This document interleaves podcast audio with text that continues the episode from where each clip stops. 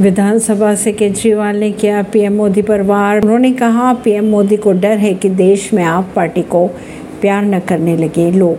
मुख्यमंत्री अरविंद केजरीवाल ने शुक्रवार को बीजेपी पर जमकर साधा निशाना। उन्होंने दिल्ली विधानसभा में भाषण देते हुए कहा कि बीजेपी सेवा विधेयक के माध्यम से लोकतंत्र का संघीय मॉडल लेकर आई है।